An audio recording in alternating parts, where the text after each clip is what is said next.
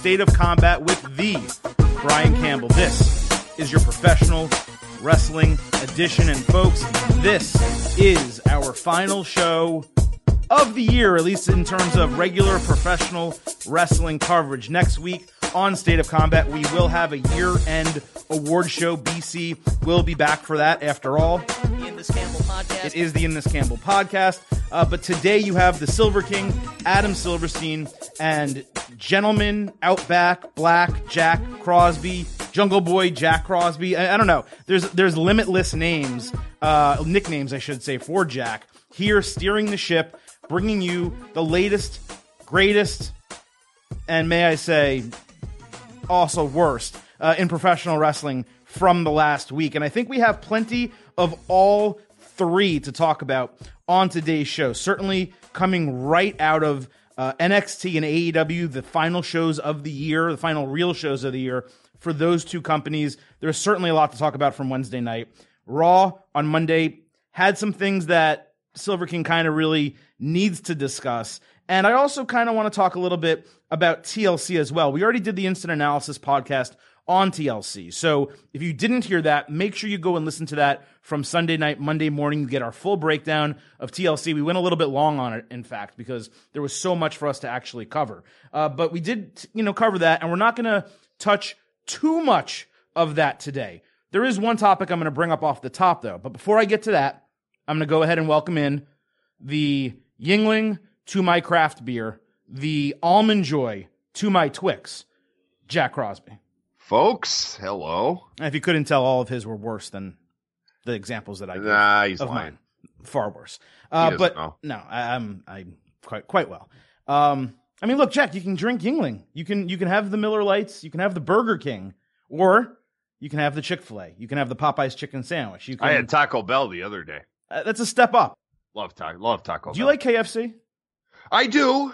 Um, mainly for the mashed potato. I only go. I only That's go like to the, KFC you when made I'm it worse. the mashed potato. you made it worse. You you you took it from well, kinda, and then I'm like, all right, I guess there's some in my head. I'm like, there's some things at KFC that I uh, that might be good, and then you go to the instant mashed potatoes, which are horrible. yeah, no, I love, love the KFC mashed potatoes. They're good. They're they're a blessing from God. Oh my god, the potato wedges are pretty good. I don't think the mashed potatoes really stand. out.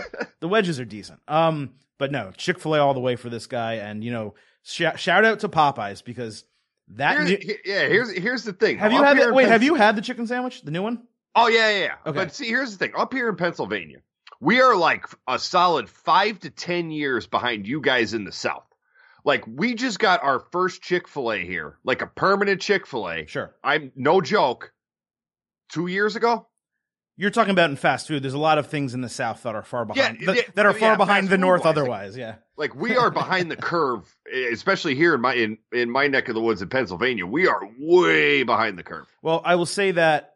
So Chick Fil A is you know by far my favorite, but that Popeyes chicken sandwich, I had the spicy one. I've had Oh, it. I've, I've had it twice now. so good. It is legit. Like like anyone Yeah. anyone saying know, no, it sucks or it doesn't compare to Chick Fil A is wrong because they're really close. Chick Fil A. I already posted my ultimate final no arguments chicken uh, takes on Twitter. You can find those. But the Popeyes is really good. Um, I will say one thing that Pennsylvania does have or did have for a long time that we didn't down here in South Florida is Wawa and Sheetz. I still haven't been to Yeah. Sheetz, but they are opening a ton of Wawas down here. Um, and I've had a cou- I've been to them a couple times. Really great, clean, pretty decent food. The coffee's really good, even though I'm not a big coffee drinker. But they are opening one up directly across the street from our offices down here in Fort Lauderdale, and I cannot wait for that. Okay, somehow we got off on a fast food uh, tangent. No, it was totally fine. But uh, Jack is here. I am here. And we are here to talk professional wrestling. And the topic I really wanted to tackle at the start of the show, and I, I don't know that it's the biggest of the week. It's certainly not the main event. You don't hear me hitting that siren or, or the sound or anything like that. But it's something that bothered me coming out of TLC. Um, you know, there's not many moments, although on this podcast, certainly I do amp it up a little bit, that actually make me legitimately angry as a professional wrestling fan. It takes some real crap. It, it takes the wild card rule. You know, it takes uh, blood money in the sand. The, the idea that that even exists, let alone all the things that have happened and transpired from there. Um, Kenny Omega at the end of Fight for the Fallen with the boing instead of the bang. Just the the corniness of that. Like there are really it's, it's certain things, and one of the things is wrestling fans that turns me off from the product. And I think a long time ago, uh, early on in her career in WWE, wrestling fans decided that Charlotte Flair was not for them.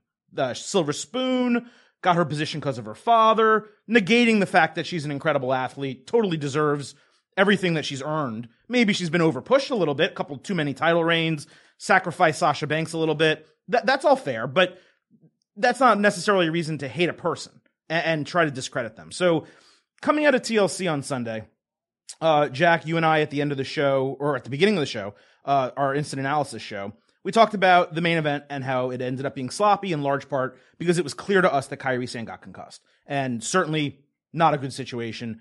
Glad it seems like she's okay. It seems like she's projected to be back. Um, I think in the MSG show, which is awesome. You know, that's, that's fantastic. And we went to bed. You know, we, we taped our instant analysis. I didn't read anything that was online, went to sleep. I, th- I was like, hey, we did a good job, you know, covering that. And it sucked that it happened, but the, you know, the match was okay, all things considered. I wake up and on Monday, all I read on Reddit, Twitter, uh, replies to t- Kairi Sane gave, gave a thumb up tweet saying she's okay, read the replies to that tweet, were people trashing Charlotte Flair for being unsafe, for being a terrible coworker, so on and so forth. And the take here that people have is that Charlotte knew Kairi Sane was badly concussed, speared her anyway, slapped her in the face anyway, power bombed her through the table anyway. And I went back and I went ahead and watched the match again and I watched the film. And there was also, and I'm very sorry I can't give credit to this person on Twitter, but there is a, I believe it was a woman on Twitter who showed screenshots and videos of what transpired. And it was really to, to show how good of a job Becky did in protecting Yes, Kairi Sane. I thought that was great. But what those also showed is that Charlotte Flair, based on her circumstances and her location, did not know what happened to Kairi Sane. So really what a lot of people thought was the moment that Kairi got concussed, and it may have contributed to it, was like the exploder suplex into the um, barricade. And I don't actually think that's what happened. Where it seems like she got concussed was she did the insane elbow off the ring apron, uh, crashed into the table. The table did not break. Charlotte had rolled out of the way because she was avoiding the bump on purpose, and Kairi hit her head on the table. And Becky immediately noticed, talked to Kairi, talked to the referees, made sure like Kairi was good, or, or not make sure she was good, but like talk to her, make sure she could continue. The referees kind of were there, didn't really do much of anything. And if we pause right there, the referee should have stopped the match or should have taken Kairi out of the match because she was clearly concussed. Charlotte Flair, after rolling off the table, rolled to the other side of the ring where the referees, at least the main one that was talking to Kairi Sane, was not an earshot of her, did not seem to talk to her. She did not seem to know anything. Charlotte Flair stood up, saw Kairi Sane standing, and did her planned spot, speared her, and then she slapped her in the face because that's what Charlotte Flair does many times to her opponents. She slaps them in the Well, face. no, no, it was it was a callback to what Kairi did to her it was on all, Raw It was also a call, that's actually a really good uh, point. during the during the pinfall. That's a really that's actually a really good point, Jack. So call back to that. But Charlotte Flair also does do that. And it was a spear outside the ring, so it wasn't a pinning combination situation. Yeah. She then lifts her up for the power bomb. And yes, at that point, we having the the benefit of the 360 degree or 180 degree vision of a television screen, being able to see what is happening in front of us, we know she's concussed. We know the reason that she can't get up, you know, uh, 90 degree angle to take the power bomb is because she's concussed and and she probably got lifted wrong, etc. For Charlotte, who has been wrestling professionally for the better part of a decade now, she just thinks, "Oh, this is she didn't get I didn't get a good lift on her." So Kairi's there. I have to pick her up and do the power bomb myself. I don't want to blow the move. So she power bombs her. And people are taking it out on Charlotte like she was purposely there to hurt Kairi Sane and is an unsafe worker. They're comparing her to Nia Jax and they're hammering her.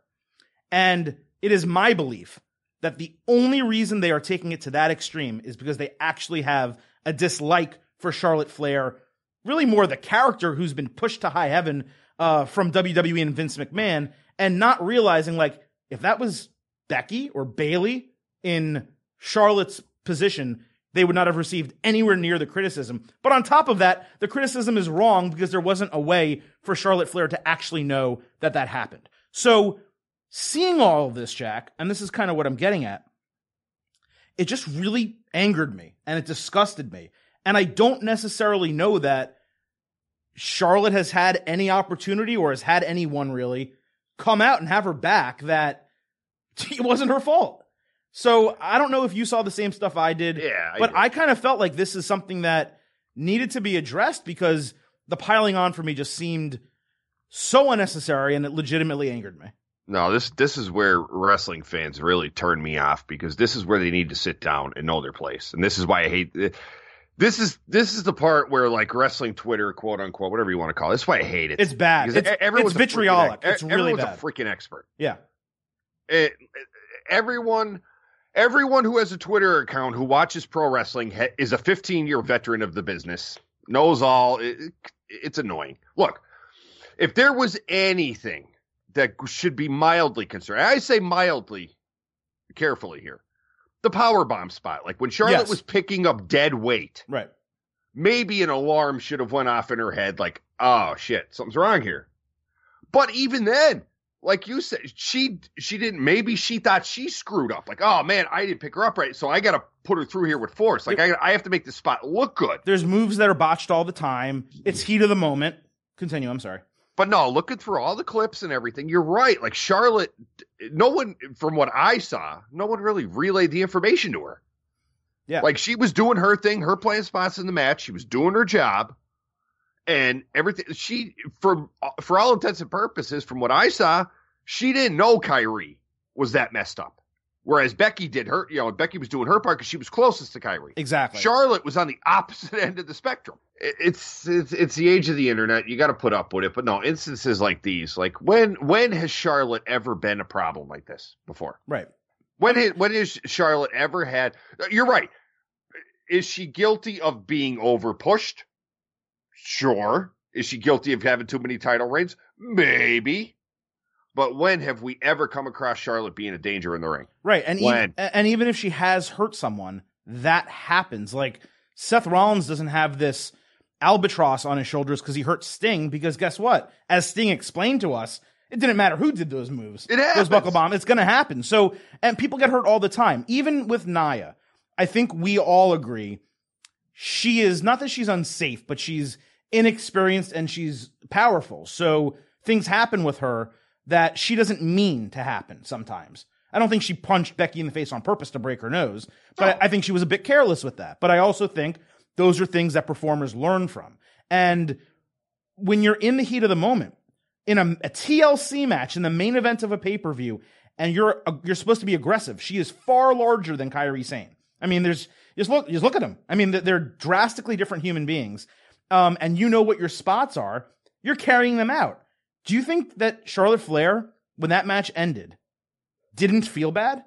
Like, She do- probably do- felt horrible. like, do people think that that she was like happy with what she did? Not that- not that she did anything wrong, but like happy to learn after the fact that the woman she was wrestling and still doing moves with was concussed. She probably felt as bad as anyone could possibly feel. And the only thing I can tell you, I don't know her personally, and we've only spoken to her. I think I've only spoken to her on two two occasions. Both times, completely sweet, sincere, nice person. I've never heard a bad thing about her from anyone else. So it just really rubbed me the wrong way that people attacked her anonymously on Twitter the way they did. There's a reason why you didn't see people like Bubba or Booker T or anyone that has a podcast that has a voice or anyone that's a professional or a wrestler go after her that way. So I think fans, I I don't like telling fans how to be fans, but you got to be better in certain situations like that. It just really bothered me. And even us, like we're f- just because we have a podcast and we have the ability to share our opinions, it doesn't mean we're right about everything, but we try to keep our opinions to storylines and action. Who's a good wrestler? Who's a bad wrestler? What things we like? What things we don't like?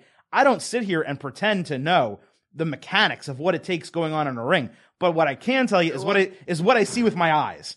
It's the si- it's, the simplest things. Adam, I never told you this story. Never, as long as we've known each other, I never told you this story, but I'll tell everyone now.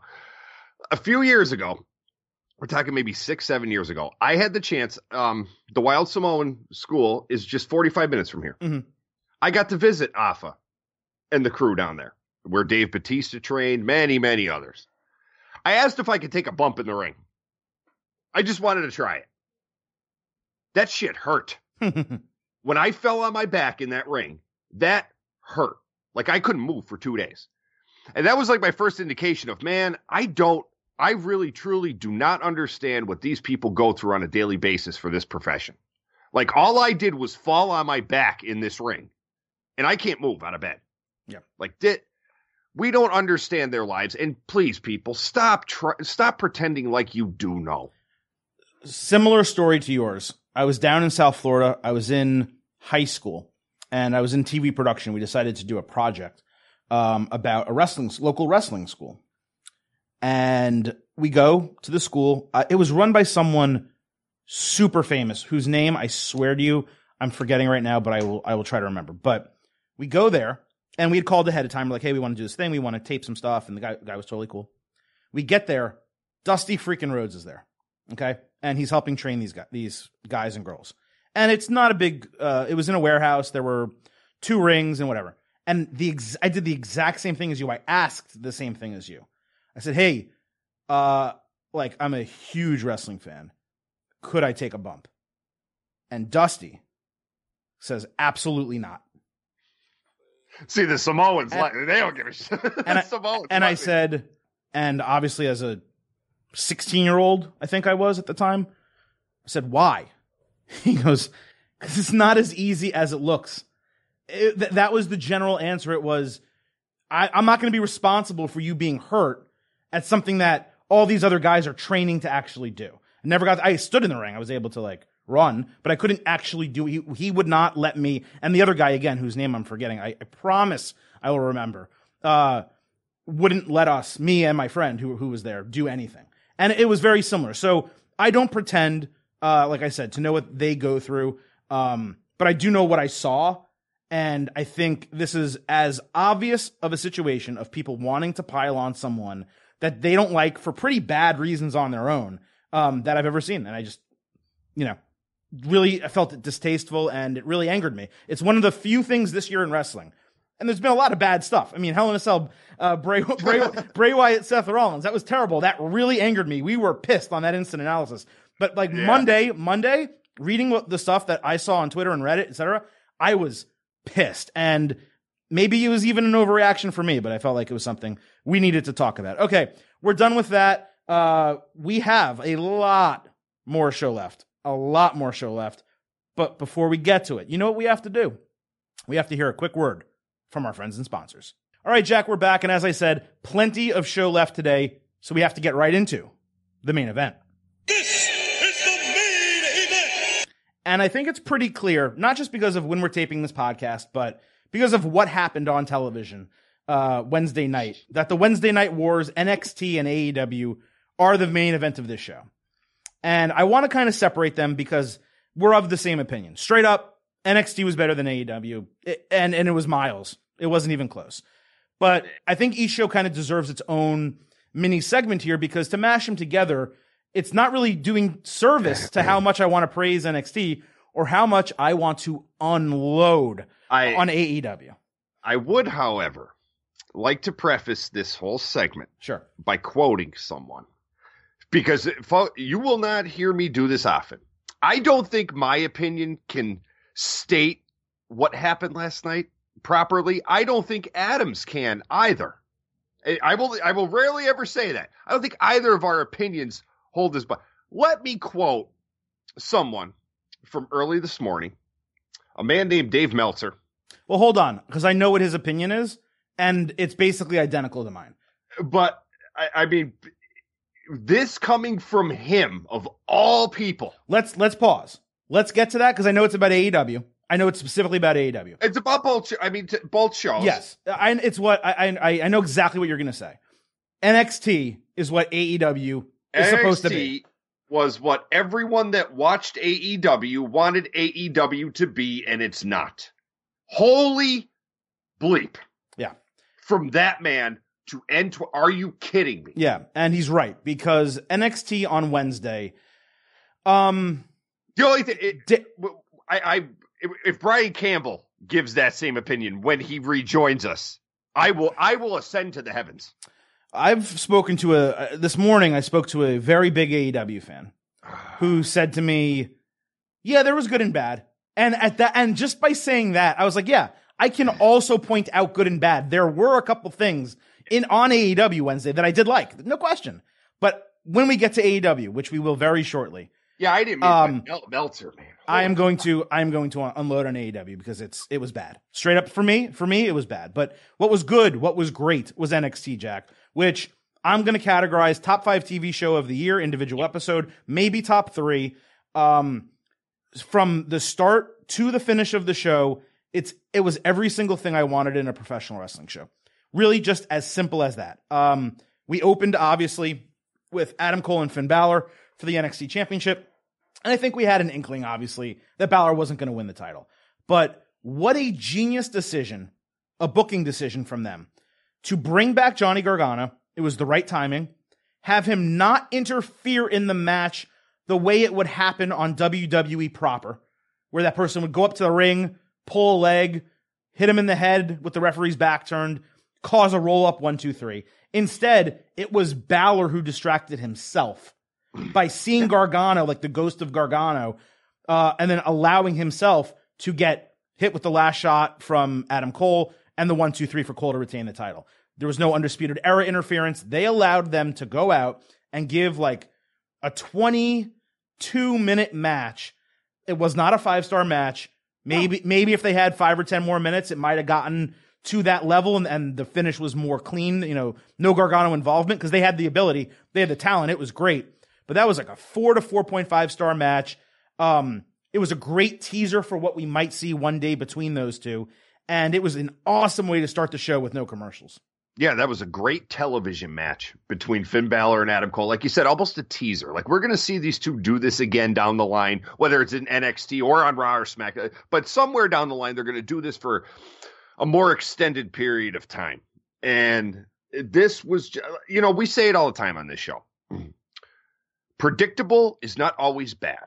And I said it in the recap on CBSSports.com last night that I did for NXT as I was covering it once the mat once Finn Balor became the number one contender last week, it was obvious Johnny Gargano's going to come back. Johnny's going to cost him in some form or fashion. But that's okay. It's it, it was okay that we knew that was going to happen. That Finn wasn't going to win the title. That Johnny was going to cost him. Finn came back to NXT specifically for Johnny Gargano. Okay, then they had to pivot. They had to do the re- because of the injury. But now they're getting back. th- This got everything back on track. It was a good. It was. Well, I'll call it a great match. It was a great said, match. that- it was a great match. Yeah. We got we got a great wrestling match out of the deal. We have now we're getting back on on track with the program with Balor and Gargano. And like I also said, it's not like Adam Cole is left without challengers. Tommaso's going to come after him. Matt Riddle might come after him, but mainly Ciampa. But still, it's not like Keith Adam Lee. Cole gets left out in the cold either. Yeah, Keith Lee is an opportunity also. I mean, there, there, there- there is not a, there is not a dearth of challengers on NXT right now. We, we, we got it. We got a great match, and everyone is going to go on a nice track into 2020. So it, it it accomplished multiple things. It was a great opening segment to the show. And let's not forget as well that a, uh, NXT came out and said, "We are giving you this match at the start of the show, and we're making Commercial it com- commercial free." Yep. And AEW turned around and ba- and basically said, and, and look, they can they can make all the jokes they want about WWE counter programming them. I actually still do not believe they did with the NXT UK takeover, but whatever, teach their own. Um, but they tried to counter program NXT, no question, because they came right back out and said, "We're going to give you a match with two of the best wrestlers in the world as part of a tag team match, just three of the best wrestlers in the world, uh, to start this show. Oh, and we're going to make it commercial free also. Like it was blatant. But anyway, we're going to get to that. Um, the rest of NXT, the middle part of NXT, I don't know that we need to go too in depth on Jack, but I will say, as as you just said, and as I've said, you guys know on this show for like two years, better part of two years. Predictable is not bad, and I would say the rest of the show, the middle part of the show, I mean the whole the whole show was predictable. In fact, the only match I did not predict when I saw that it was on the screen was Cameron Grimes against Kushida. I figured it was another spot for Kushida to get a big win because he had been gone for so long, and Cameron Grimes was built up pretty strong. They gave Cameron Grimes the win in a awesome short match between those I two. see. I like it because you, you all of I people used to ask me all the time, especially when he became a thing in PWG. What's the deal with Trevor Lee? He doesn't look like much. I said, yeah. You people, you're the same people who said Bryan Danielson doesn't look like much. He'll Yeah. never work in WWE. I said, but when you put Trevor in that ring, what does he end up doing every single time? He captures your attention. Doesn't matter what he looks like. That dude gets in the ring, does his work, captures your attention. I'm not saying he's Daniel Bryan or will have the imp, but it is the same thing that they used to ask of Bryan when he was in PWG and Ring of Honor and FIP. Oh, that that little guy! he- look at him. He's he's sta- he's lame. Look at him. Same thing with Cameron Grimes here now. Yeah, I don't know that he, and, and I know you're not making the direct comparison. I don't know that he has the same ceiling, certainly as Daniel Bryan, but he does have a high ceiling of, you know, Raw or SmackDown, mid card dude, definitely like an IC US champion guy, Yeah. challenger for the world title at some point. He is a, even though his character needs refinement a little bit because it's really very much like a Carnival Barker from that show on HBO. I'm forgetting uh, the name. Uh, it was Oh, an- I know what you're ta- I an older show, it either. But but it's talking but it's very much that type of character, more a more grimy. Not trying to use his name, but a more grimy type of version of that. But right now, it's kind of just uh, what is he really? He doesn't really cut promos. He needs all those other elements to be over. And Kushida is similar. That we know what his gimmick is. Um, we know he's really talented in the ring, but we don't have any real reason to cheer for him outside of the one vignette they aired with him with his kid and how he, you know, fought back from injury and so on and so forth. So it was a really good match. I was surprised at the winner, but it was awesome. But every match on the show, Damian Priest, Killian Dain. Did I need it again? No. Did it deliver? Yes. Io Shirai, Santana Garrett. Not a great match by any means, but Io Shirai is awesome. A showcase for her. Pete Dunne, Travis Banks shocked me. I just didn't think Travis Banks was going to get that much offense. But Jack, they are building this Worlds Collide event instead of Takeover for Royal Rumble weekend.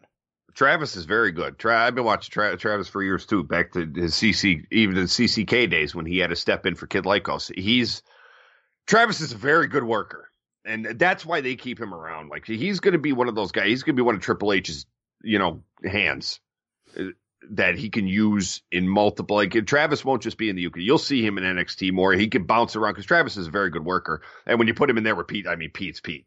Yeah. The talent there. That- that's what we say to him, but Pete's Pete. the talent there was apparent. It was an awesome finish to that match. Just w- again, I'm running through these, but you have to remember the first match of the show was 25 minutes. The last match of the show was like 25, 30 minutes. So they did the rest of it in what would be a normal NXT show. And for, But- for, for the rest of that to be a normal hour long NXT was a damn good show on its own.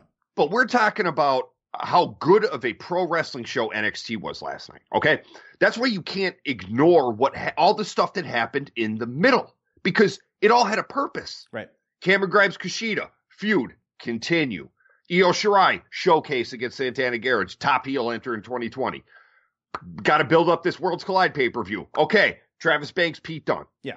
Well, I, it, it all had a purpose. And I think sh- with Shirai in particular, depending what they do, not I, I mean you, everyone that's listening to this probably watched NXT, but I don't want to spoil what we're about to talk about. But given what happened in the main event of NXT, I wouldn't be surprised if Io Shirai is being you know showcased for a major Oh, God, role yeah. in there because we don't know what is going to happen to former NXT Women's Champion Shayna Baszler, who lost that title in the main event to Rhea Ripley in a match, Jack, that I don't want to exaggerate, okay?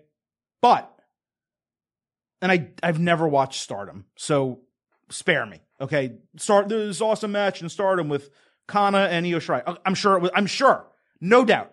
But for me, an American wrestling fan, having watched American women's wrestling, or um, English speaking, I guess is better, women's wrestling for, for my life, that's my exposure to women's wrestling. This was a top five match I've ever seen. And that may shock a lot of people because there's been some awesome Asuka matches. The TLC 2018 triple threat, I loved. Becky Bayley uh, in NXT TakeOver Brooklyn. Come on, like, how are you ever going to beat that? Uh, you know, there's been Becky and Charlotte matches. Some of Ronda's matches have been among my favorites.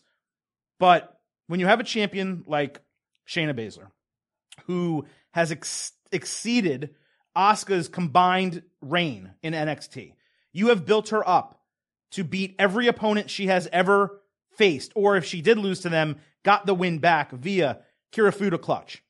and she's tapped them all out or put them to sleep.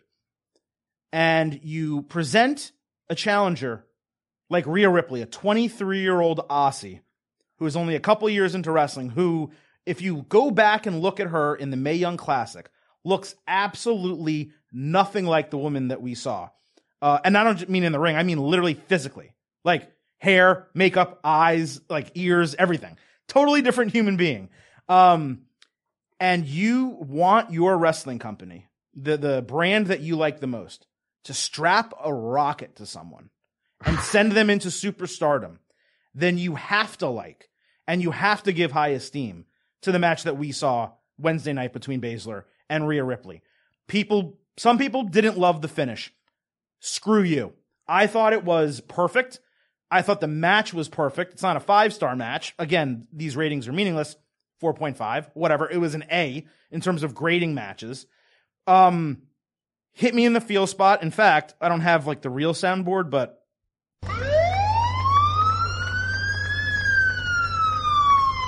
full on hit me in the feel spot, Jack. Uh, Rhea Ripley, obviously, what I'm getting at here is the new NXT women's champion escapes the Kirifuda clutch, then hits an avalanche riptide from the top rope for the win. Uh, am is, is anything that I just said wrong? No, I wish I could put that entire match in a museum and just stare at it because that was that match was the personification of what professional wrestling should be and telling a story like the story that was told in that match. And over the last two and months. The, and the creativity. She was falling asleep in the Kirifuda clutch, but she didn't just get her arm up. She grabbed the referee by the shirt, opened her eyes as wide as she can to say, I'm not dead. and grabbed him by the Do shirt not stop this match. and grabbed him by the shirt a moment after it looked like she went to sleep and he was about to call the match. he was about to, to call, literally said, "Do stop him in that call moment. this match. Right. I'm alive. Right. that was what an emotional moment. I mean, you know, I, I said a few things yesterday in the recap.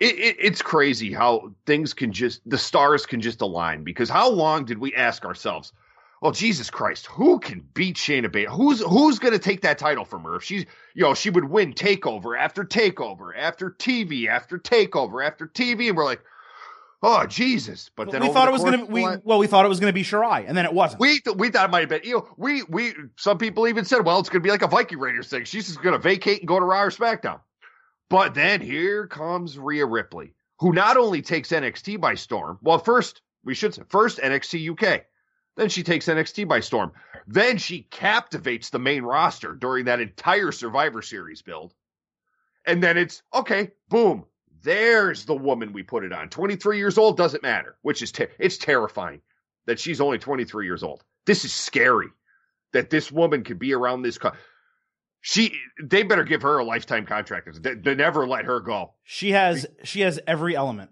This, it's terrifying. It's it's inc- she like I how don't good she is. I don't even really know who to compare her to because there are so many people that at her age It's are tough, that that are nowhere near as talented as she is right now. It's it's it's tough, man. Because it, it, her and Pete, Pete's what 25. So Pete, like her and Pete Dunne, Oh, and Tyler Bate think- too.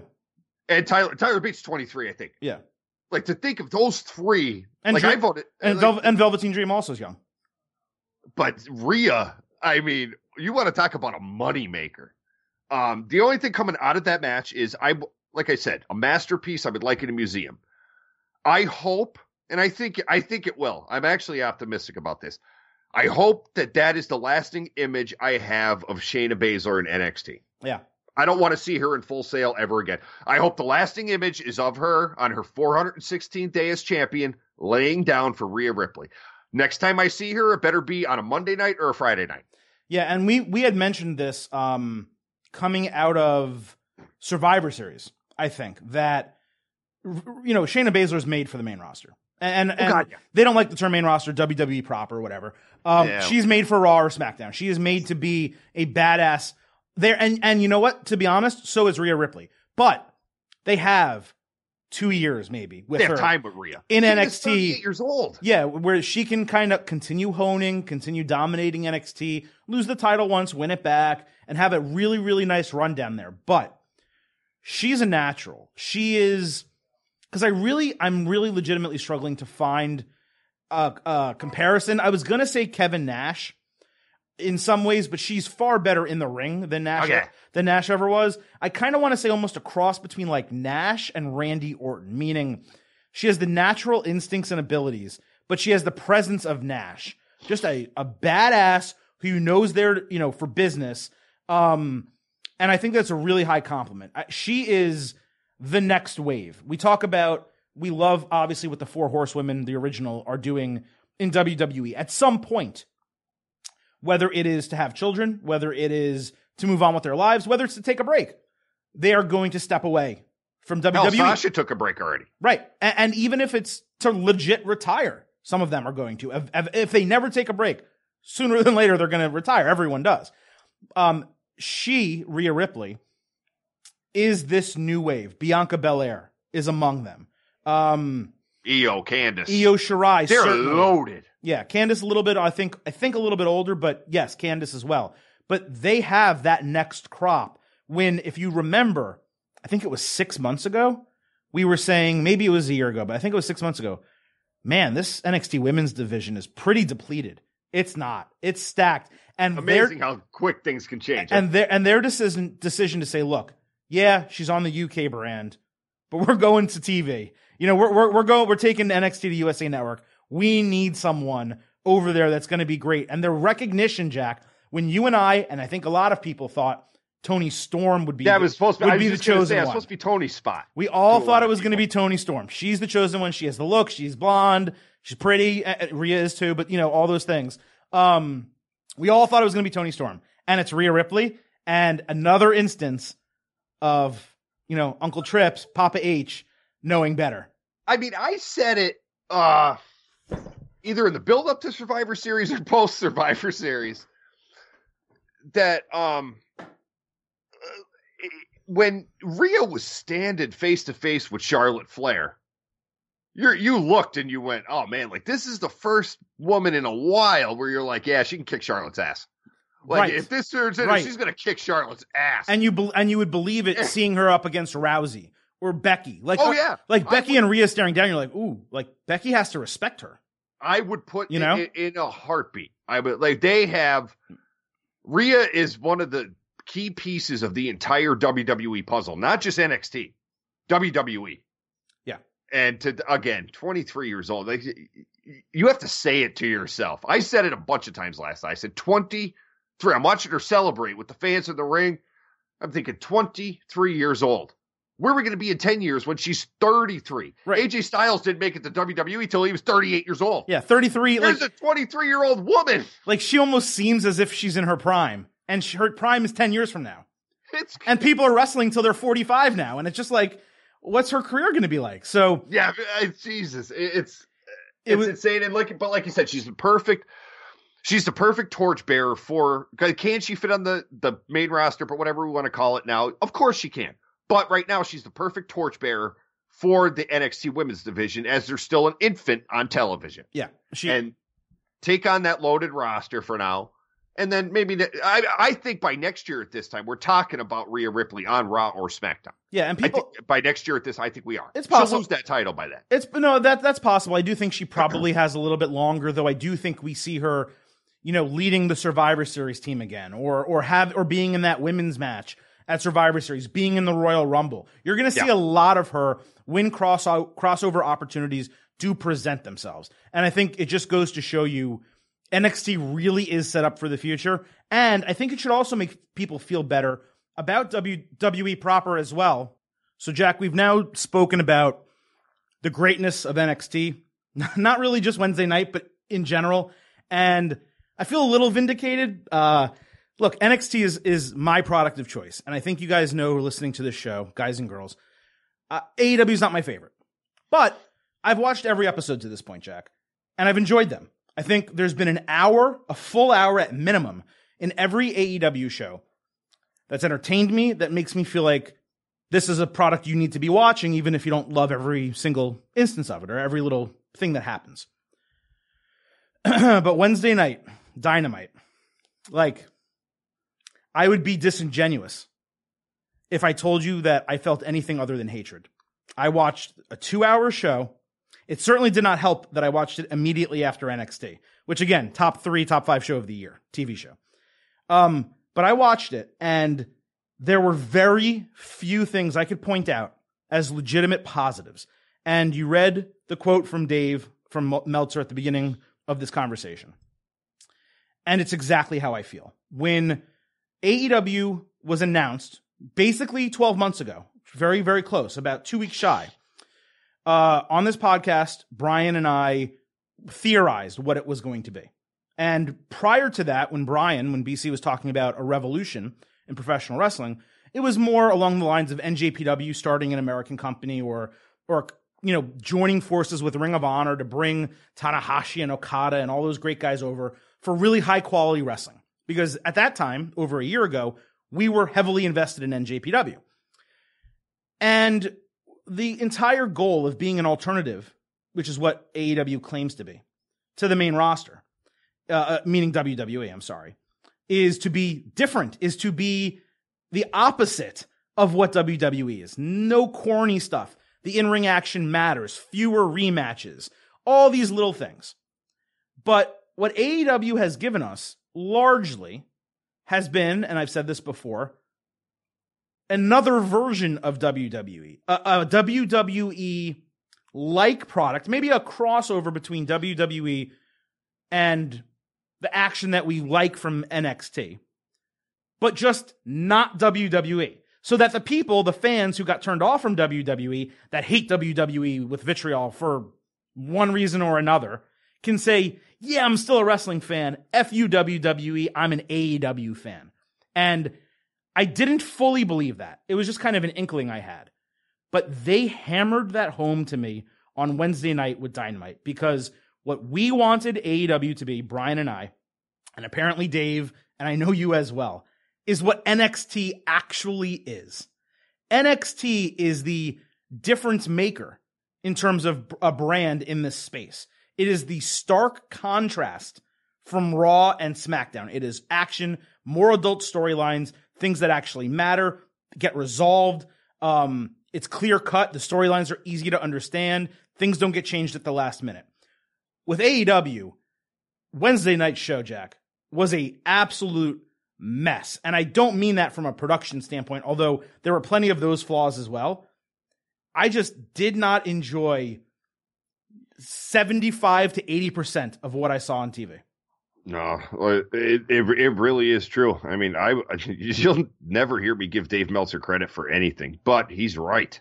Like NXT did AEW on Wednesday night better than AEW. It, it, that that's No, a true statement. It's not, no, it's not. NXT did NXT. No, NXT did AEW better than that's NXT what AEW before before NXT became a live product on television.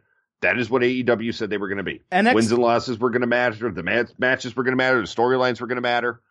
NXT did NXT. That's what it was. NXT did NXT. They were the best version of themselves. NXT gave us a light version of a takeover. Not even as much as they did on their debut episode on October 2nd. This was even not October 2nd, whatever that day was, that first Wednesday in October where they went head to head. That was like a real takeover. This was a light version. But NXT gave us the NXT product. What the elements though of the NXT show on Wednesday you're right, Jack. Were what AEW promised in their press conferences they were going to be about. All it's all about the action, all about things mattering. Um, you know, and the only thing that you could maybe say that AEW accomplished on Wednesday was they put over some new people. But AEW is doing that to the detriment of their Right. stars. we we voiced our opinion and we said, "Hey Cody, hey Tony Khan, this Dark Order stuff sucks." They were like, "All right, yeah, you know what? You're right. We kind of goofed on this. So here, we're gonna revamp it." And it's awesome. So all of a sudden, And the last was. few weeks, we're like, "All right, uh, you know what? You guys listen to us. That like this is cool. I like this. It's not a main event angle. It's not a main event faction. You presented them." As this main event force over your company, you're like, whoa, whoa, whoa, whoa, too much, too much. You went too far. while you already have the inner circle, which is, you know, objectively pretty awesome, with Chris Jericho, the best frontman you could possibly have. You have the elite technically, which aren't really together anymore, but still always seem to have each other's backs whenever necessary. And you're right, Jack. You and you also have this Nightmare Collective, which is They went too far. total garbage. But they they it seemed like they were salvaging the Dark Order. It was like, wow, they're doing the guy. They still have the stupid masks, but it's But okay. that was what we asked of them. We said, "Hey, But it's okay. Fix fix this." And WWE a lot of times when we say fix something, they say, "No, screw you." right. Where Cody said, "All right, I'll fix it. Don't and, worry about and it." it really seemed like they were going in that direction. But then they not just do they go with the masks, they go with more masks. And they tried to introduce two new members that and Jack, you're the inner uh you know independent wrestling fan here. I don't mind the Beaver Boys being, Who no no no no. You may not mind. Jack, who the hell are they? but that but that's AEW's job to explain that in the coming weeks on television. They mentioned are them. They mentioned them, introduce They mentioned them by name, and by putting it as the main event angle, they made it seem like those introductions were important. That they were a Well, they major, were a in the major, vignette last week. a major storyline turning point. That's fine that they were in the vignette, but I don't know who they are. As a fan, I, I am. Well, that you got to give them time to explain in the coming weeks. no, you don't, because Jack. and if they no, yeah, you, you do. No, you don't, Jack, because that was the go home show for 2019. They don't have a show next week. So they're not even immediately following up on this angle. The fi- if you look at the final shot of NXT and AEW last night, the final shot that we're Yeah, going to see for the all. year Yeah. 2019, you have Rhea Ripley being crowned as the new greatest women and woman in NXT with a ring filled of fans and superstars in this iconic moment. And then on the other brand, you have Kenny Omega, who I'm going to talk about what happened to him yesterday. But you have Kenny Omega and Cody and the Young Bucks and all these guys trashed in the middle of the ring by a bunch of dudes wearing black with goofy masks on. With it, That's the only thing after after introducing two new guys who no one knows, even casual fans who you're trying to get. You're trying to get the lapsed fan to watch your product, and your last moment is a guy sticking his hand in Matt or Nick Jackson's mouth. I'm not sure who it was, kind of getting blood, doing a, a a claw gesture with like 18 other dudes, all of whom are wearing masks, having just beaten down a bunch of your biggest stars. But again, the people wearing masks aren't Chris Jericho and, And Ja- I said, Jake and I said before this, I said it, it was okay. Like they were doing a good job of revamping what the Dark Order actually is and explaining to us who they are. But it's not a main event. a- Like they, they, they killed the executives of the company. Whoever would know, they're all the main events. They're the top tier stars. Like that, that shouldn't have happened. I almost get this weird suspicion in my head that like they're gonna have the elite and the inner circle team up for the greater good of AEW against the Dark Order. Like I just have that in my head. that- uh, I don't. and even if that's not happening, I shouldn't have that in my head because the Dark Order is not something I should care enough about to be this angry about. But that was just the end of the show.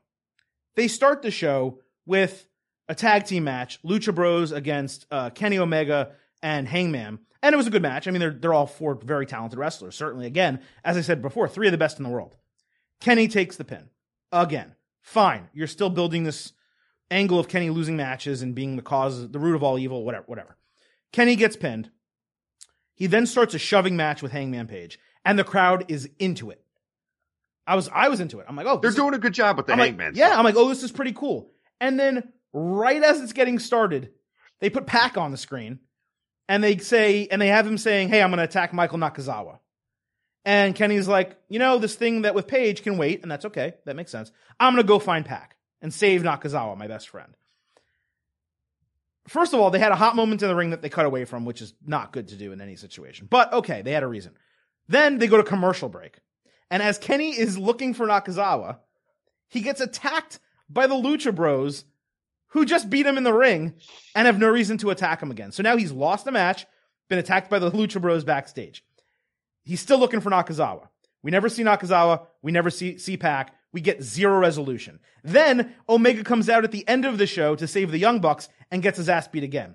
I think a lot of people who are just kind of getting back into wrestling or are watching AEW and they don't know Kenny Omega, first of all, he looks like a geek to them.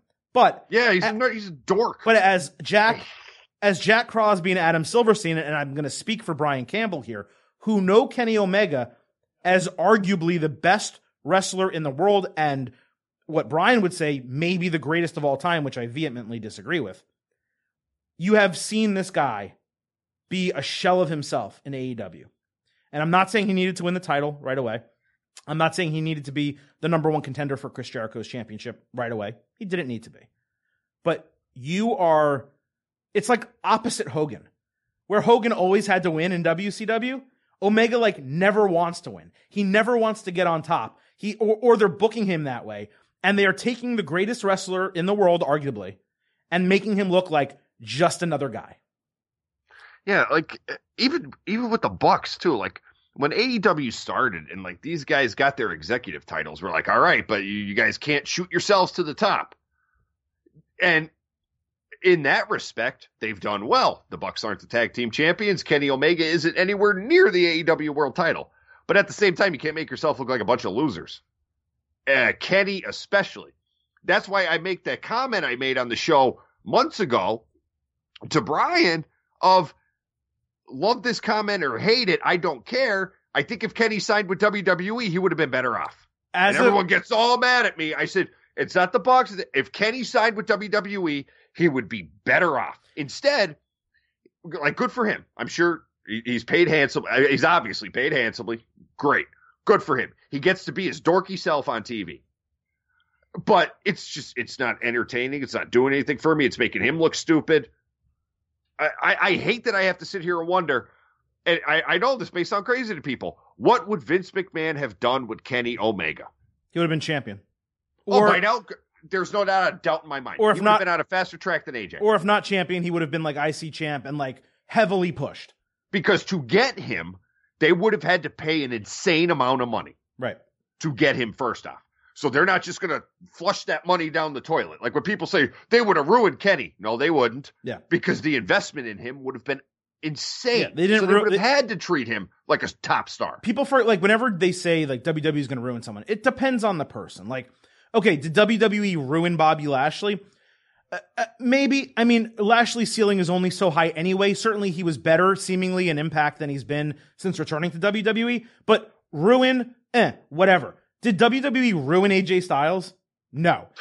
Maybe, maybe you liked him a little bit more in NJPW. Maybe you liked certain things he did better when he was far younger, by the way, in Impact. But AJ Styles is as over as anyone in the world as a professional wrestler. And trust me, WWE, the, WWE has like they're like how do you like for example how do you put EC3 on TV and he's a mute? right. Who does that? But but Like, that's where you want to take WWE by the neck and just say, "What is wrong with you?" yes, and there are people they ruin. But when they invest in someone, Yeah, it- they it- invest. they're not going to. They didn't ruin Ronda Rousey. You know what I mean? Like to that to that point, the Bucks in WWE, no, I don't think it would have worked. I agree. It would have worked for a little bit. Don't think, Cody? Yeah, Cody would have worked because they would depended on uh, Uh, Cody, like, na- I, I do think Cody, Vince you have natural you have natural angles with Triple H and Vince and Yeah, and righting have all that wrongs. Yeah, Like the the Yeah. Young Bucks, don't think so. Adam Page reportedly when they were doing because they did talk to WWE because they're they're smart businessmen before they did this AEW stuff. They talked to Vince. They they met or they met with them. Adam Page, they told him you're going to NXT.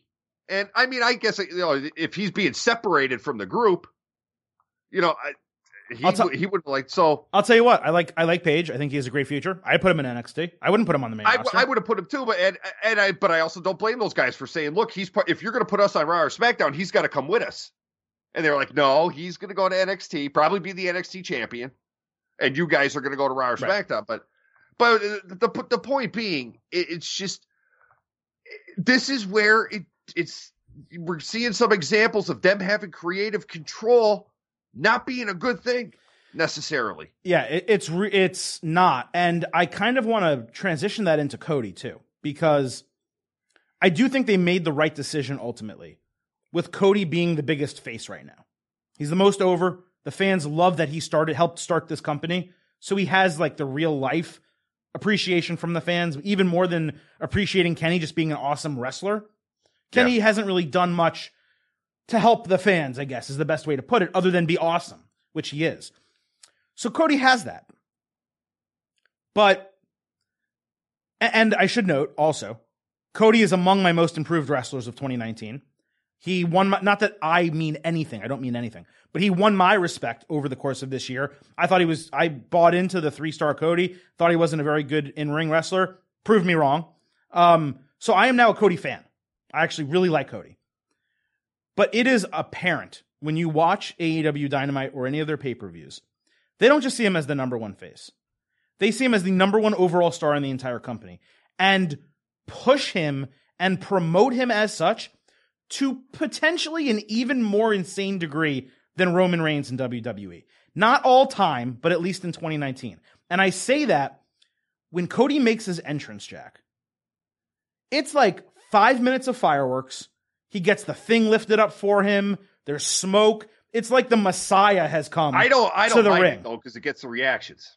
So I actually don't mind it. but it is so over the top where you have all these other superstars. Sorry to use that term, I'm talking AEW, including Jericho, including Cody, including Moxley, even Pot Pac, where they come to the ring and it's just like, oh, it's another guy. But I'm Cody.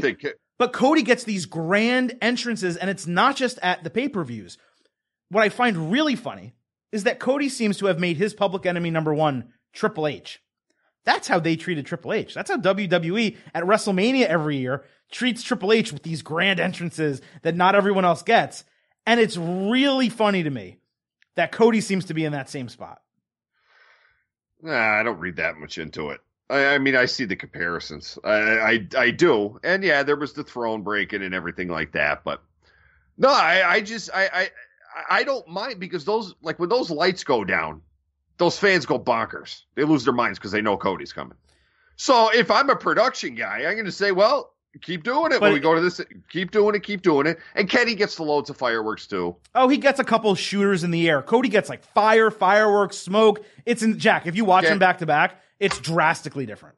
But if you're getting the reactions, why would you not keep doing it? I'm just saying it's so over the top for me. And, and if you is- were in charge of AEW and you were sitting backstage and Cody does that entrance, you hear those people. You go to the next town the next week, you hear it again. You hear it again. Are you going to stop it because you say, "Ah, it's a little too over the top"? no, I would I, I would trim down. I'd keep going. No, No, I'd keep going. No, I would I would trim it down because it's so much greater. Not the reaction, the entrance is so much more dramatic and greater than everyone else.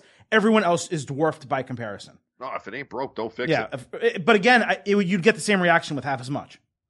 You would. Ah, The thing would Nah, still lift up. I- You'd still get the same. I smoke. like Cody's entrance. You'd still get a couple. No, no, no. I really like Cody's entrance, but I don't like anyone else's. This is what I'm trying to say. It is so much better well, what else doesn't help is they still haven't fixed the entrance music problem they have in that company either. and Cody's is really good. His entrance. Uh, Well, music is- Cody's is really good. Yeah. Jericho, well, I mean, Jericho is him. yeah, For, uh, like the- Darby's is good. I like the Lucha Bros.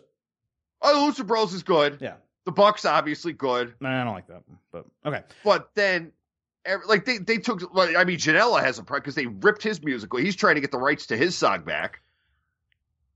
Yeah. Um. So that was a fine match. Didn't have much issue. Real quick, like very like seriously, five seconds. Brandi, uh, Nightmare Collective, awful. Don't want to be anywhere near it. Terrible. Um. I mean, I even I'm not even gonna let you respond. I see you shaking your head no, so I know you agree with me. Um. On that note, Kris Statlander, glad they're Love her. pushing her. Think she has a big Love her. a big future. Alien gimmick sucks. The touching Tony Schiavone's nose and then wagging her finger in Brandi's face. I thought that was good. It was a good. It was a good compare. Like a. I was entertained by that. it was a good. Uh, no, not disposition. What's the word I'm looking for? Where like you put two things back to back. Anyway, uh, we're, we're going on long, but it was a nice, you know, juxtaposition. Thank you. There's the word. It was a nice juxtaposition between Schiavone and her, but the alien gimmick, like that's an independent gimmick. That that's not something that is going to sustain this awesome in-ring talent in Statlander or someone who has the potential to be. And then you see her and you see Riho, and the drastic difference between her and Riho is even greater than like Charlotte and Kairi Sane. It's I don't even know what they're doing with the women's division, but nothing on Wednesday night, Jack, gave me any hope that it's improving. Aside from No, I- aside from I- Statlander being I- there, who who is I awesome. maintain. I, I I will I will die on this hill, and I think it's they they booked that division around Kylie Rae, and when whatever happened happened, everything went off the rails when she left that company. They booked. I, I I'm serious. I think that they framed that entire division around her, and when she whoop up and left, I don't think they knew what to do. I think they had one plan in place, and everything just right off the rails. That's interesting because I think a lot of people would have said that that their plan was Britt Baker, and then it got blown up when she got. no, hurt. it was Kylie. When she got they hurt. were positioning Kylie as the face of that women's division. Uh, Britt was more, a but Kylie, as far as the active in ring performer, she was going to carry that torch. And then whatever, Re- re- rumors of room, whatever happened, happened. She's gone, and they just went, "Oh crap! What do we do now?" regardless, they have zero point zero Zero point zero. of my attention with the women's division. The thing I really did legitimately like from AEW was the Jungle Boy Chris Jericho match. Yeah. Quick aside, I have zero issue with Jim Ross calling him Jungle Boy Jack Perry because at some point, this kid, this guy, is going to be something in AEW or somewhere, and Jungle Boy as a gimmick is not going to last forever. So call him Jack Perry. Let people know he's, he's Jack Perry. The name has gravitas because of his father. JR, keep doing it. I'm, I'm on your side with that. Uh, it was a 10 minute match, basically. It was a, uh, you know, beat, not, not beat, beat the clock necessarily, but, you know, basically Jericho challenged him. You can't last, last 10 minutes with me. What I loved was not only did it go to a draw, which was the right booking, because it doesn't make Jericho look bad, but that they came back, um, and explained later on, Excalibur and Tony Schiavone came on during the next match that it was booked as a draw. So there's no win, there's no loss. They explained it to the crowd. It's the exact opposite of something they did on Raw, which we're going to talk about later in the show. That really seriously bothered me. Uh, so I loved that. What I didn't like was Jericho begs for five minutes more. They ring the bell, and the, and the referee's like involved, like ready to keep going, and then they just kind of ditch it. And he leaves the ring with his title, and there's no like there's no count out. that's- There's no count out. They then said there was no second. The match never restarted, so there was no second decision. It just kind of felt like, why do that? She just beat the crap out of him. You know, you're pissed that it was a draw. Beat beat him up. So that I didn't like. But the rest of the match, the ten minutes, I thought was awesome.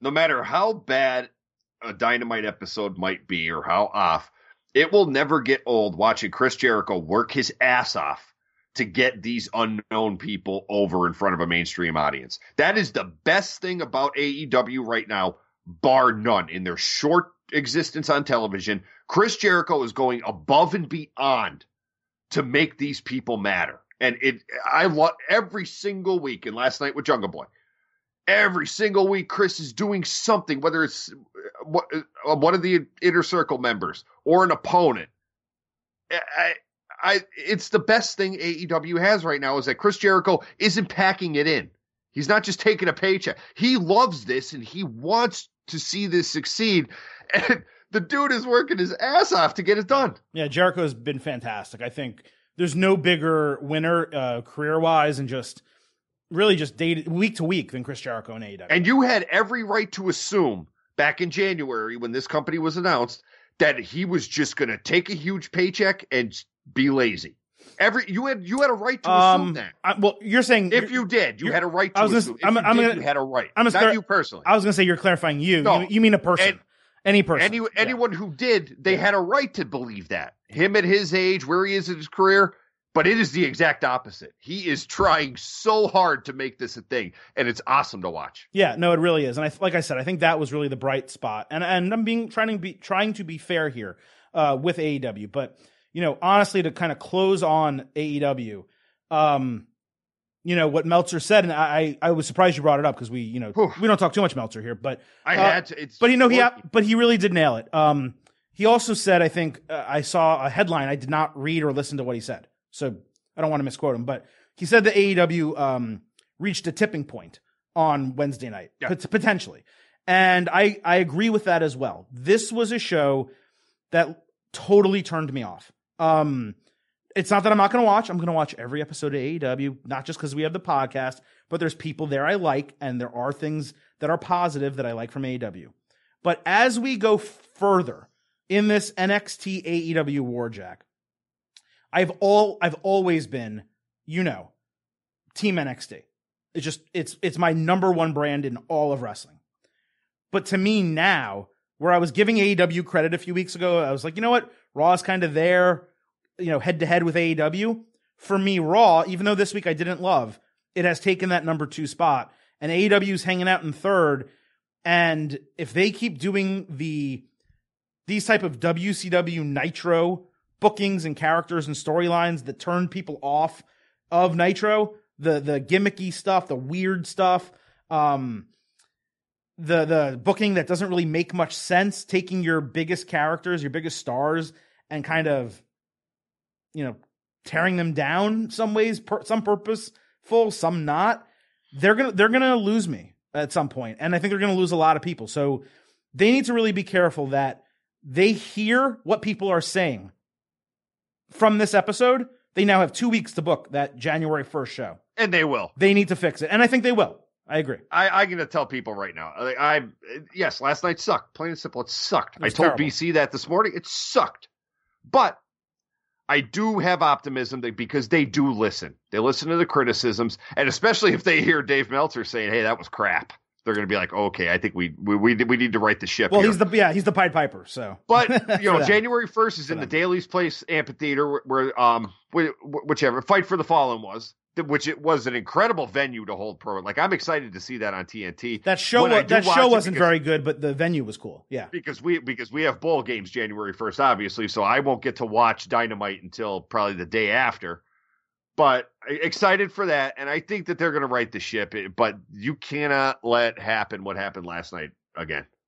Yeah, I'm completely Can't, with can't you. do that. That that was last night was uh, especially when you are being pushed by your competitor with such a great show. You turn you turn in so- you turn in something like that. That you can't do that. it was clearly a stark contrast between what NXT gives us regularly and and what they gave us Wednesday and what AEW gave us Wednesday. Yeah. It, was night Yeah. and day. And by the way, people, you know, by the time this comes out, usually the the ratings come out um or the, shortly thereafter. I expect both shows to be way down because of the impeachment. So I, I don't think Yeah, I, don't- I don't yeah. think you're going to see a big number from either of them, and I don't necessarily know that NXT is going to win the ratings because people may have just decided those that watch to tune into AEW after all the NXT audience does skew older. But from a critical standpoint, there is zero question which show has been better and zero question for me which show is better on Wednesday. Now, something I failed to mention off the top of the show, and this is completely my fault. Hopefully, you saw it in the headline of this podcast, and hopefully, you are reading it in the description as well. But we have a huge guest on today's show, and that guest is former WWE champion Kofi Kingston, now the tag team champion, SmackDown tag team champion, along with Big E and the New Day. We spoke to him uh, about a lot of topics coming out of his title run, his entire 2019, which is just an incredible year for him, and also about his new podcast, The New Day. Feel the Power, which you can listen to wherever you find podcasts. Wherever you're listening to this show, you can listen to their show as well. And BC was 100% right last week or two weeks ago. I forgot when. He said he listened to their episodes. He really liked it. I finally got around to doing it. The show is three episodes in. It's awesome. The first two are really funny. Uh, they're about kind of some backstage stuff, them breaking down the 60 names they had on a list uh, before they ended up choosing New Day and how bad most of them were. And the third episode was very serious. It was about Xavier Woods' injury um, and you know how he's doing coming back from it, and major injuries that have also been suffered by Big E and Kofi Kingston throughout their careers. Big E even kind of mentions um, he didn't have a pain pill problem, but he was taking a lot at a period of time because he was hurt, and he realized how others could become addicted to them. So it was uh, a really eye opening episode of a podcast. They're very short, 30 to 45 minutes, and definitely worth a listen. But what I want you to listen to first is Kofi Kingston himself speaking with myself and Jack Crosby here on the State of Combat podcast. And after this interview, we're going to recap a little bit of Kofi and we're going to talk WWE Raw from Monday night before we get out of here. So take it away. Welcoming into the CBS Sports State of Combat podcast, it is the Kofi Kingston. And Kofi, we say the now because in addition to all those Intercontinental Championship, U.S. Championship, Tag Team Championship accolades, you are now a former WWE champion, Kofi. Uh, it's been fantastic watching you over this pa- these past six months, but really the last eleven years. What has this time been like for you coming out of that championship run into your role back in tag team wrestling with New Day? It's been awesome, man. Uh, th- this year has been so incredible in so many different ways. Uh, I mean, we we could have an hour long discussion on uh, how serendipitous the uh, winning the WWE Championship was, but um, yeah, man, it, it was it was just crazy to be able to achieve my childhood dream, number one, there are so many people on this planet who have dreams as kids. When we become adults, we just cast those dreams by the wayside for whatever reason. For me, um, I would always pretend uh, when I was when I was fantasizing about being a WWE superstar, I would always, you know, fantasize about matches at WrestleMania for the WWE title. So that was my exact dream, and that actually came true. Um, and it obviously, like I had a lot of help from Woods and from E. Uh, in a lot of ways, uh, I say that I was the one wearing the title, but it was all of us that were the champion because without those guys, uh, I would not have ever had the opportunity to be in that situation, you know? So, um, just incredible, just incredible being at WrestleMania, going up against a guy like Daniel Bryan, who was in the same position that I was in two years earlier. And now he's in the reverse role as the bad guy, calling me the B plus player. And, um, it, it, was just uh, it was awesome, man. It was it was so great, and my uh, family being there. Um, and I, I always say like, you know, you don't quite know why things are happening until they happen. So for my uh, first WWE title win to come with my kids at an age, you know, uh, at an age where they can, um, you know, can can appreciate it and understand what was happening and be in the ring in front of 85,000 people and throw t-shirts out into the crowd like I'm so grateful for that moment to share that moment with my wife, and uh, she sacrificed so much for me to be in this position. And my my my dad and brother were at WrestleMania for the first time too. So um, gosh, it's it, like I said, man, I could go on and on about just that aspect yeah. of 2019, but um, it was incredible. And then on top of that, becoming a seven-time WWE champ, tag team champion. Once again, it's it's awesome because um, it's it's an it's an example of uh, the standard that we keep ourselves to. My, myself, Woods, and E. We always want to make sure to be pushing ourselves forward, to continue to climb the mountain, to always put forth the best product and the highest quality of matches that we can possibly put forth. Um, you know, we just keep on marching. The train keeps moving, and uh, and we keep climbing the mountain. So it's been an incredible 2019 to say the least, and uh, we're looking forward to making it even more special because it's not over yet. We still got a couple weeks. So, you know, we got to keep on pushing. Absolutely. Now, last time we spoke, you had just come back from Ghana. Obviously, that was an incredible trip for you and, and meant a lot, I'm sure, to all of them, not to mention uh, WWE Universe here in America as well. And one of the things we discussed extensively was representation, how much the title meant not only for you and for other superstars like you, but for fans watching WWE, uh, tell, telling them basically, hey, you can do it too. So I'm not going to ask you about the reign ending, the title reign ending, because I know you've been asked about that a million times about, about your thoughts with, with Brock good. and all that. But but what I am going to ask you is, what did you feel like when it ended? Was it kind of a, well, you know, that was that. I had my opportunity, or do you now feel like something has actually been changed, whether it's creatively in WWE, the type of angle and storyline that worked, you know, sending you to that position. Um, do you feel confident now that other people like you, um, like Big E, maybe Andrade, etc., maybe have a greater opportunity now than they did previously? Of course, yeah, and I so I, I've I've always said too that like it's one thing to say that anything is possible in theory, right. right? If it hasn't happened, but it's an it's another thing to actually say that anything is possible because it has happened. In fact, you know, so uh, the fact that I was able to win the WWE Championship and um, just the the social media uh, post alone was enough confirmation to know how impactful that moment was on uh, people of color and, and, honestly on anybody who's been in the situation, but particularly people of color. Um, because uh, you know it hadn't really happened before. It hadn't you hadn't had somebody that was born in Africa that was uh, a main title holder, you know. So the fact that I was able to do that and provide that motivation, I mean, even to, people always come up to me all the time and they're still talking about it, you know. So um, yeah, I, I, definitely felt that the impact was um, was true, and and that was always the point. Was my I've always wanted to inspire people to to go out and do positive things and and even if you could feel like one tenth of the good vibes that I feel as a WWE superstar, as a person, as a human being who has gone out and reached for their dreams and achieved that dream, um, then you'll you'll you'll be so happy with your own life because I just want people to I just want people to feel that, you know. Um, and even if you have to hang in there and things look bleak and you don't think that you can do it or it's never been done before, there's still a possibility. And the only way that that possibility is going to happen is if you yourself keep on pushing yourself. So um, yeah, I, what, even though the title reign ended, uh, the impact that was felt was was not you know you can't I, I feel like no one can ever take that away and uh, from a creative aspect I think that um, people um, you know hopefully uh, it, it shines a little bit of light on on the way that storylines can be written like you said because this wasn't the intention. If Ali doesn't get hurt, we're not having this conversation. Like period, point blank, it's not happening.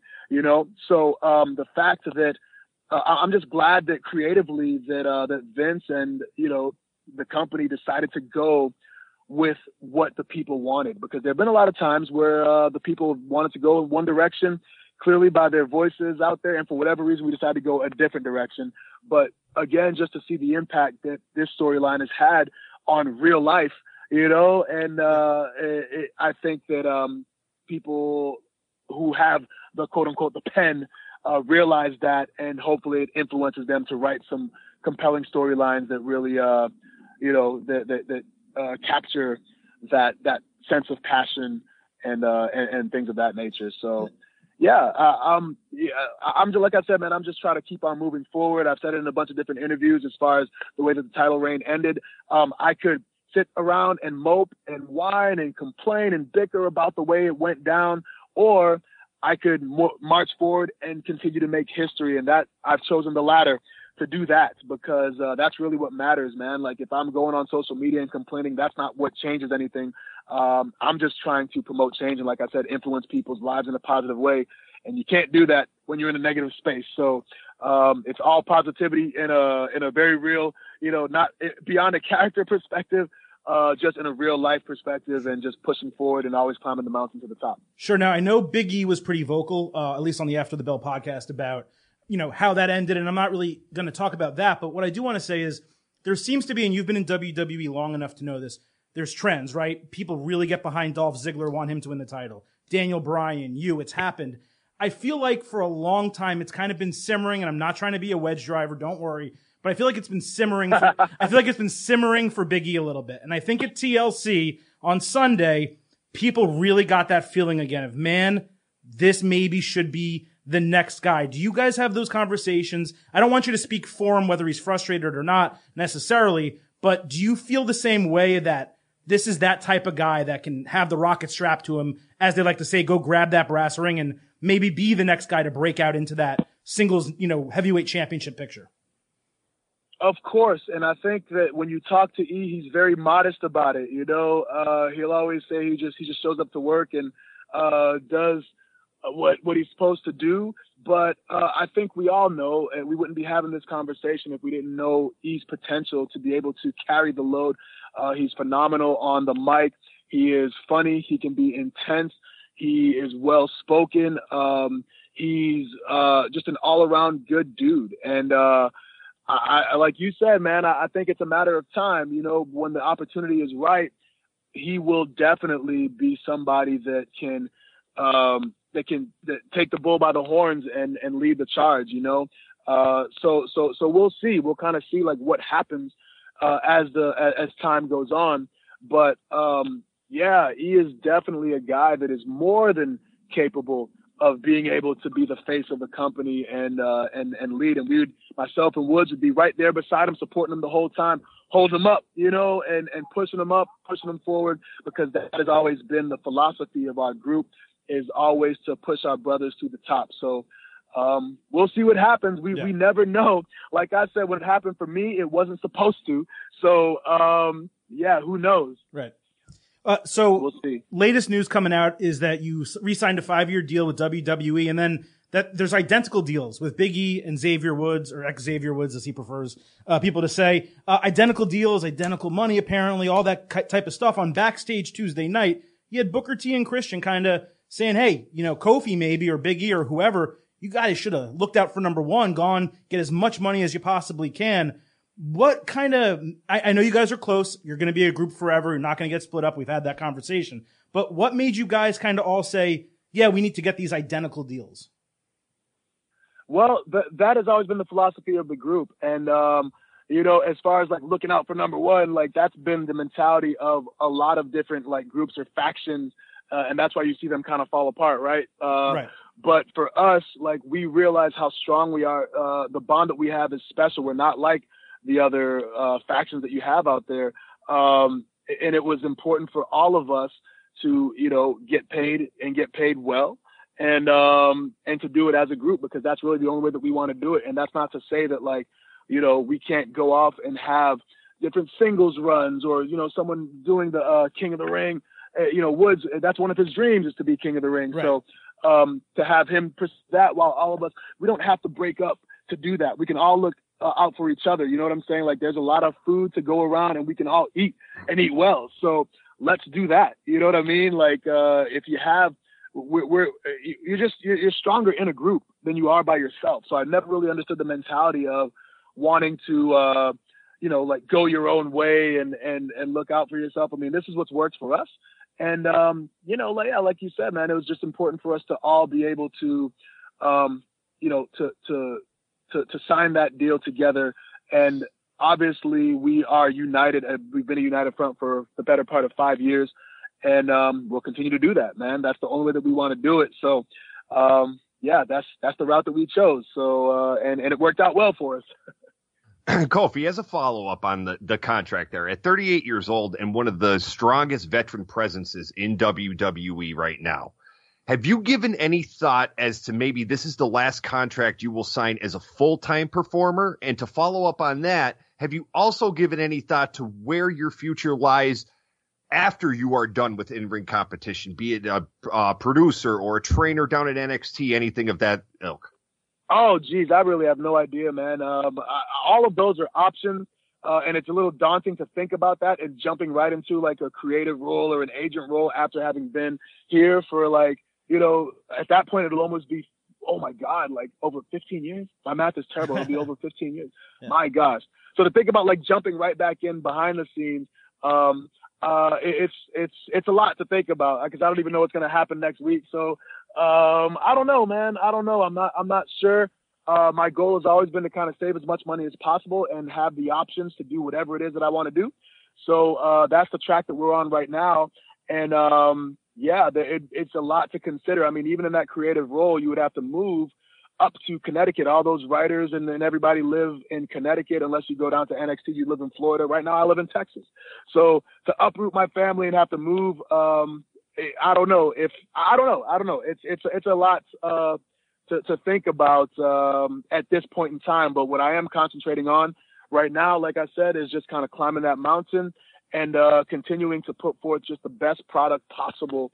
Um, and then when it's all said and done, we'll kind of cross that bridge when it comes. Well, you got another project anyway uh, that you're working on right now. The New Day, Feel the Power, a little bit of podcast inception here. Uh, Kofi, three episodes in, man, this is a dynamite show. I mean, first ep- first couple episodes, downright hysterical. Last episode, super serious, but really gave us a lot of insight into what injuries are like, you know, obviously for Xavier Woods and also for Biggie and you over the course of your careers. How did this podcast start? Is this something you've been pushing WWE for? Is it something they approached you guys about? Where did it start and where do you see it going? Well, it's funny because um, so it's not like an elaborate story as far as the beginnings of it, man. And and I appreciate all the the uh, the, the feedback that you know the, the positive uh, vibes that you gave with that because that seems to be the general consensus is that everyone uh, likes what they've heard so far. Um, but literally, we were at a at a TV taping one day, and uh, Mark Carrano from Talent Relations came up to us and said he wanted to meet with all of us as a group. And then um, Brian Terwilliger, who uh, works heavily with Up Up Down Down, was with us too. And they brought us the idea of a podcast because WWE was going to be starting this podcast network, and they wanted to know if we wanted to have a show. And then we just said yes. And then that was it. So um, yeah, it, it's something that like we we we enjoy doing because uh, like a lot of times people don't necessarily know what it is that we're going through or why things happen on television the way that they happen. You have a very limited window as far as um, uh, of of knowledge as far as like why things happen as a as a fan or a consumer. Um, but the podcast allows us to have the time to talk about what it is that we want to talk about and get to explain things from a different perspective. And that way, um, you know, people have a little bit more of a perspective as far as like why things might have went down the way that they do, or why this match went this way, or why uh, you did this in this match and didn't do that. You know what I mean? So um, it, it's yeah, it's it's great. It's a good um, like uh, you know venue for us to really be able to give that to the people. And I think wrestling has a history of like our fans wanting to know what is going on behind the scenes. And I think with social media, we've been able to open up those doors and allow people to see like us on our off days, you know, um, versus in the, the 90s and early 2000s and 80s, you know, people didn't have that kind of access to WWE and to wrestlers in general. So um, to be able to do that on our terms and talk about what we want to talk about on our podcast is uh, it's liberating and it's cool and it's awesome to be able to give people that insight that they've been craving for so long. Absolutely, Kofi. Kofi Kingston here, one of the three co-hosts of The New Day. I don't want to get that wrong either. The New Day, Feel the Power podcast on the WWE Podcast Network. Get it, get it wherever you listen to fine audio like this show. State of Combat, Kofi. Thanks once again for joining us. Uh, you know, let's get you uh, another heavyweight title run, maybe a Royal Rumble too while we're at it. What do you think? hey, let's get all the accolades. As, as, a, as, a, kid, that was always my goal was to win every single championship. But why stop there? You know, let's let's go with the rumbles. Let's go with all the ladder matches. How about we go with the hundred percent win percentage for the year? No one's ever done that. Hey, you came you, pretty, you came pretty so, close. I don't know. You, you, came pretty close the last six months, though. Let's be honest. Yeah. very true. Very true. Yeah, man. I appreciate you guys, man. All right, Jack. That was a lot of fun with Kofi. He is seemingly one of the truly nicest guys that exist in WWE. And I think it's fair to say, um, I was rooting for him during WrestleMania season, way before that, even. If anyone that listened to the show knows, I was on board with Kofi being WWE champion, like way before that even started. Um, to see him have that kind of success this past year, to see him be so positive in the face of a moment with Lesnar that a lot of people, fans in particular, didn't like. I know his that Biggie and Xavier didn't like them either or didn't like that either. Uh, to see him be so positive and believe that his title reign meant more than just the representation that we actually discussed, but that he thinks it's actually going to have ramifications for the future of the company. To me, uh, that made me feel very positive coming out of it. It was it was a joy to have him on. Honestly, and I say this sincerely. All the years I've been watching wrestling, especially WWE slash WWF, one of my all time favorite superstars. It, has been a pleasure to watch that man's career from start to whatever the finish line is in the ring. It, it's truly been a pleasure. I, I, that man, you can't say you can't say enough about. It. Now let's get our man's a Royal Rumble win. Let's Yeah. cap off everything. Let's get him a Royal Rumble win. Absolutely. And we do have our year end awards for professional wrestling coming next week. That will be in place of next week's show. Uh, BC, Jack, and myself, we're going to break down everything from wrestler of the year to moment of the year to worst angle of the year. You guys know we, we do it every single calendar year here with um, WWE, NXT, NJPW, and now for the first time, AEW as well. So it's going to be a really interesting show. What I can tell you, slight sneak peek, is Kofi Kingston won one of the awards on the show. So listen next week to find out what that is. Jack, before we get out of here, there's a couple things I want to talk about. Um, really coming out of Raw. Primarily, I really did not like the gauntlet match. Uh, the match was great. The, Uh, the, the, the action was good. Um, but they end the match with Yeah. Andrade basically winning because Humberto Carrillo was unable to continue because Andrade beat him up outside the ring. They don't tell us that on commentary. So they just let it linger. And then later in the show, you have Seth Rollins who come, came out and cut a pretty good promo with AOP, kind of saying, this is what we're doing. We're taking things over here. And, you know, uh, it- we're going to take the WWE and Raw into the new decade. Um, challenging Rey Mysterio for a United States Championship shot that seemingly Andrade won, or at the time we didn't know Andrade actually won, but they had an hour long gauntlet match that we thought ended in a no contest without an actual number one contender. That is lazy, terrible, shitty booking. Period. sucked. Period. I that you know as much as like you and I have praised Raw how many weeks in a row now, Adam? How uh, just every week. That was good. That was the first time in a while I looked at the TV and went, "What the hell are you doing? What? Why did I just waste that hour of my life to get no resolution, only to have Seth Rollins go, I'm taking the title shot." Now, I mean, look, eh, you know, it, it's tw- it's 2019. We're entering 2020. I do urge people if they haven't, go look up. Raw was taped afterwards for next week. The, the December 23rd Raw was taped. I if you like spoilers, I urge you to go look at them for next week. But let me ask you this, because I don't like spoilers. Is there a resolution to the storyline There that makes sense? the um not necessarily, but you're not going to care as much about it okay. when you see what happens. Okay, that's fair. And that's a nice tease for, you know, ahead of Monday since It, not and you know? It was it was the, it, it was the, although I I have Adam I have a question for you. You I was my wife asked me this actually Sure. when I told her how they were doing it. Would you ever sit through two Raws in a row like that? yes, because um they don't tape it's not six hours. So they started an hour early. I Um, just out of curiosity. Yeah, no, I would. Yeah, I would. I would. In fact, right. in fact, I'd probably be more likely to want to go to Raw if I knew it was two. The problem is if it, if they're taping two, generally it's a holiday situation, and you Yeah. know, and you know the content isn't going to be as good as like a regular like Raw after SummerSlam, right? Which is going to be really good. But I've gone to a couple Raw after WrestleManias recently, and honestly, not that enjoyable. Not as not as enjoyable as they used to be. Um, but also the product wasn't as good. But the Raw now, like the Raw that we got the five weeks prior to this one, could I sit through two of those full shows? Yeah, I could. Okay. No, it just like Yeah. I said, my wife because when she said, "Wait, what are they doing?" I said, "Oh, they're ta- they're taping next week's Raw so that you know these guys don't have to be on the road for the holidays. Yeah. they're they're giving them sort of a vacation."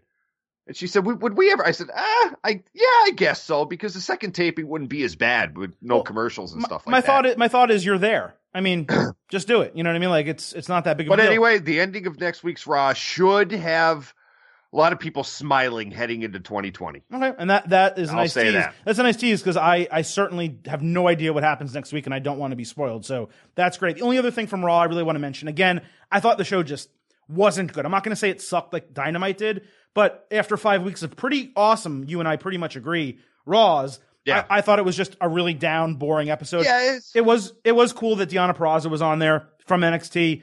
Um, don't want to Yeah. go, don't want to really go on about it, but she was there. Uh, it was good for Asuka to get a singles win, continue looking dominant, and I just thought it was, like I said, an otherwise boring episode. Um, and that's really the full takeaway I think from Raw. It was coming out of TLC, we were really curious what was going to happen, particularly with Rollins and Owens. Uh, and Owens certainly wasn't there, which is fine. He was selling the the concrete stomp from the week before, and I think Rollins did a fine job, but it just didn't make a ton of sense combined with everything else that was really happening. So, last but not least on this show, and if you hate potential spoilers, you can turn it off now. The rest of the show is going to be us talking about one topic for a couple minutes. We're going to say goodbye. We're going to play Savage. We're going to send you into next week's award show. That's the rest of the show. So if you do not want to be spoiled for WWE stuff, stop listening. Okay, you were warned. Uh, there's a report out today, Jack, right before we taped this show, that Adam Copeland, better known as Edge, uh, was in Pittsburgh uh, doing WWE business. And this report, by the way, came from PW Insider. And the report is that the WWE business he was doing in Pittsburgh was seeing Dr. Joseph Maroon. And anyone who followed the Daniel Bryan situation closely knows that Dr. Maroon is ultimately the final say on whether WWE will clear a wrestler for competition, someone who's been out with spinal injury or concussion issues or whatever the case. And there have been rumors for months now that Edge might make a comeback to WWE. And certainly we saw Edge spear, was it Elias? yeah, yeah, Elias. Spear Elias a few months ago uh, in Toronto SummerSlam. Yeah. at SummerSlam in Toronto in a moment that got people talking. We are now pretty far removed from that.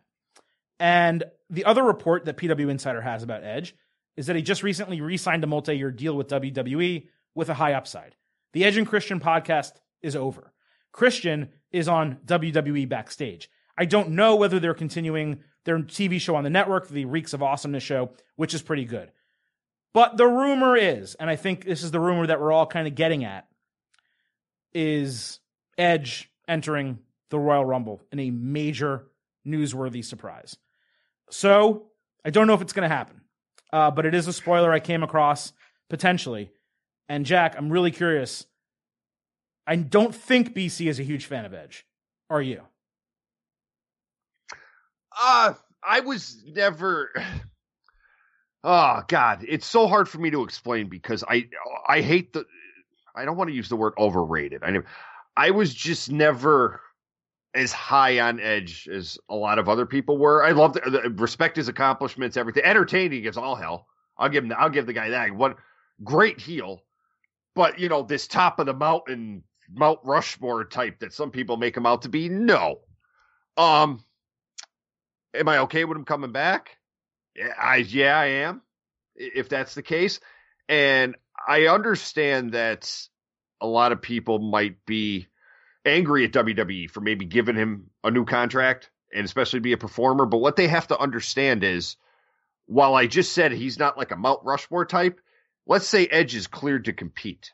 We are also in an era where you can't let him go to AEW. Like you, you, you, when you're WWE, you can't be in a position where Edge is like, "Hey, man, went to like five doctors, you know, like Bryan did. I'm good to go, and look at me, I'm jacked, I'm ripped to shreds. I want to get back in there." You can't just say, "Oh, well, no, Edge," it's, because he's going to go to AEW and he's still a name, and he'll go make a name on TNT and give that show buzz. That's a real thing now to worry about.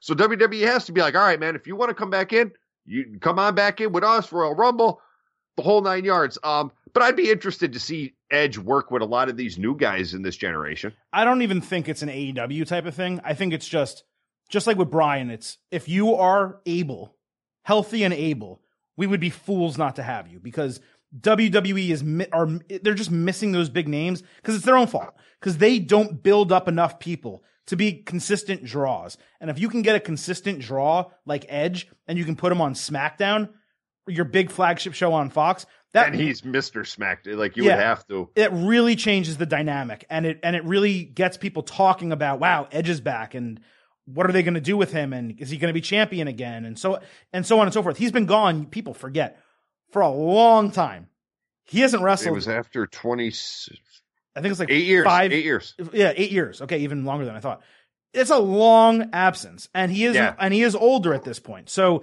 if he's healthy and he's able and there's no risk for his long-term health it's a huge one i'm not a massive edge fan um i did like the rated r superstar gimmick certainly his entrance music's awesome uh but he is a big win if WWE can get him back in the fold. And we don't know what's going to happen. And there's a lot we're speculating here, and we're kind of playing a little bit of spoiler here.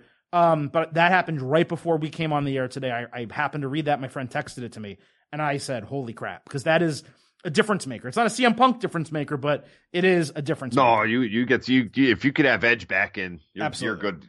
Uh, and that is it for today's show. Like I said, next week, our year end awards edition of the State of Combat Professional Wrestling show. I think they're going to do similar type of shows for MMA and boxing, but do not hold me to that. Uh, hit us up, Apple Podcasts, wherever you listen to podcasts. Drop the five star review. It's the holiday season. Give us the gift of your love. Five stars. Not one, not two, not three, not four.